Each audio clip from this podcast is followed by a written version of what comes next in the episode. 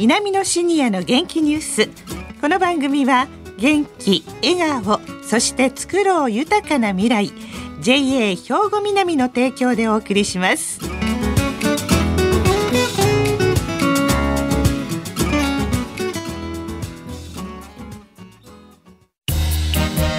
皆様の元気生活を応援する JA 兵庫南。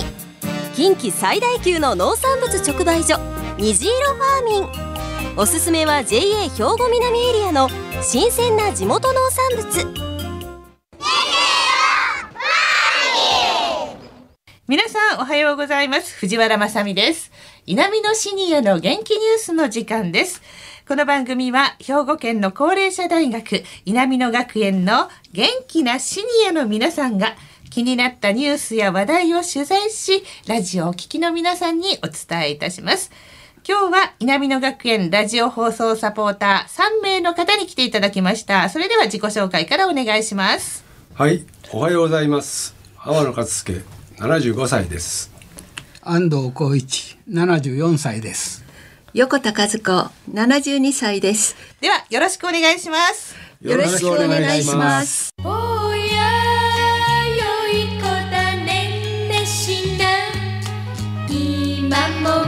私も変わりない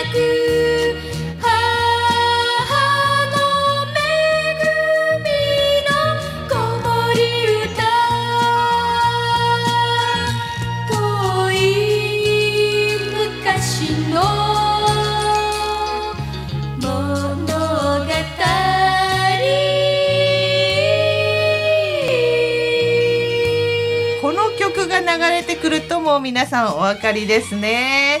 さあ今日は阿野さん。はい。今回も兵庫県の民話や童話を紹介します。はい。どこのお話でしょう？加古川と東加古川の間にある野口というところと、はい、稲美町の東にある野村のお話です。はい。どんなお話なんでしょうか？楽しみです。はじめは野口のお話です。はい。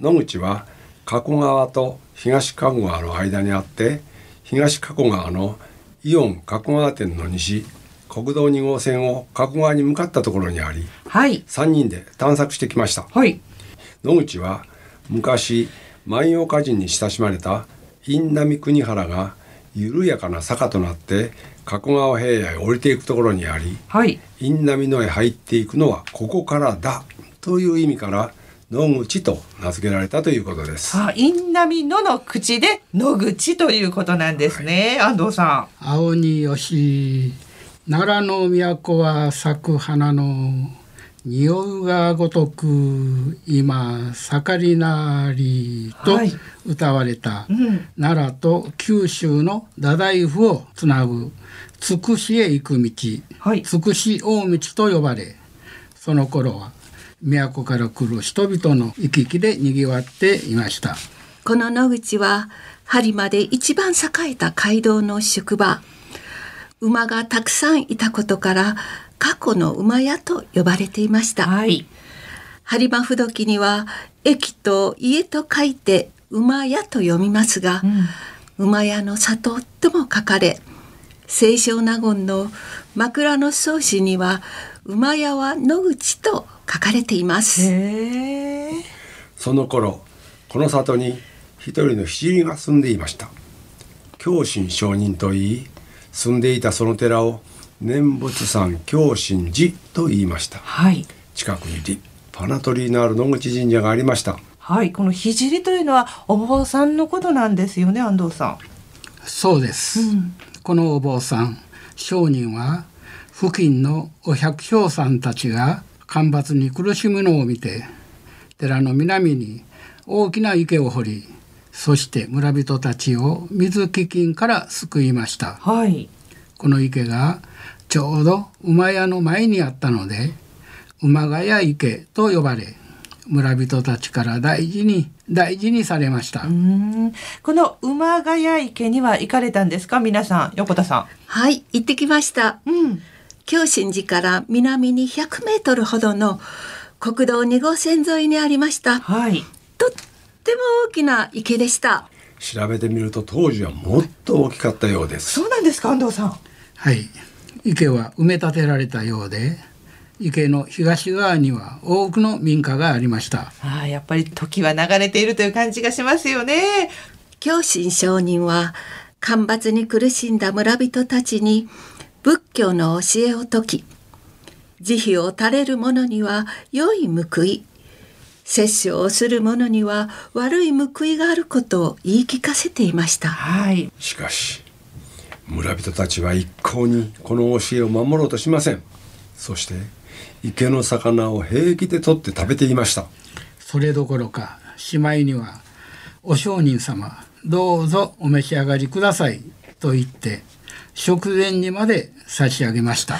殺生を戒め慈悲を説かれていた商人はああ情けないと大きなため息をつかれました。しかし商人は黙ってその魚を食べ食べ終わると熊谷池へ行って吐き出されました。するとどうでしょお腹の中に入ったはずの魚が再び生きた魚となって池の中を泳ぎ始めました。村人たちはびっくりしました。そして商人の偉さと自分たちの愚かさに気づきすっかり殺生をやめました。なるほど。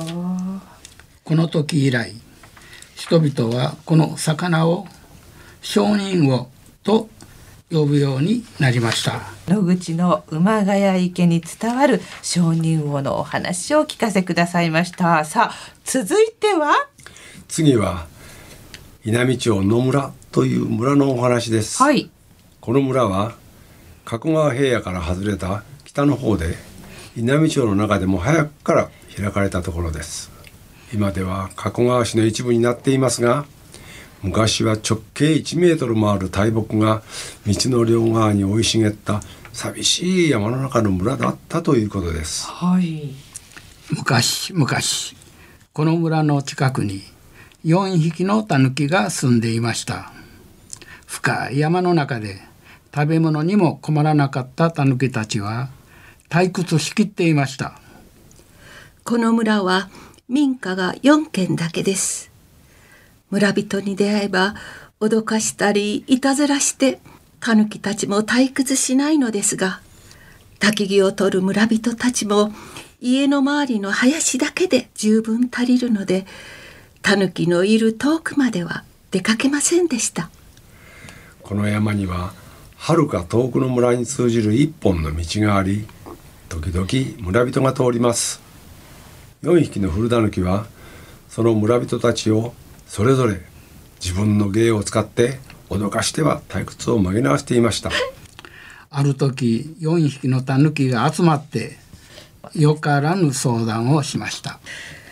なあみんなわしら一匹ずつが自分勝手に人間どもを脅かしてみても大しておもろない。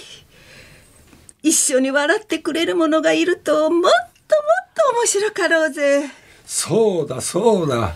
一匹ずつ勝手にやると中には肝っ玉の座ったやつがいてこっちが逃げ出すこともあるでよ。うんこの前わしが化けて出たらそのじじいのやつゆっくり木の根っこに座ってわしの大嫌いな刻みタバコを吸いやがった。おまけにわしに向かって煙をふーっと吹きかけよる。あれにはかなわん。わしは尻尾の見えるのも構わず茂みの中に飛び込んだわい。相談の結果4匹で一緒に化けて出ようということになりました。はい。当時の村人たちは狐は美しいお嫁さんに化けて出る。狸は大抵坊主に化ける。だからこんな時はこうするのだと化かされた時の防ぎ方をそれぞれ知っていました。はい。がある夕暮れビクビクしながらその辺りを通りがかった村人は突然目の前にずらーっと並んだ4人の小坊主を見て腰を抜かしました。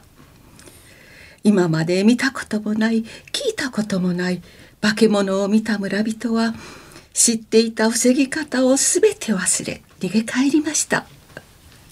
話はすぐに広がって村人たちはその化け物をよったり小僧と呼んで恐れ日が暮れかかるとその道を全く通らなくなりました。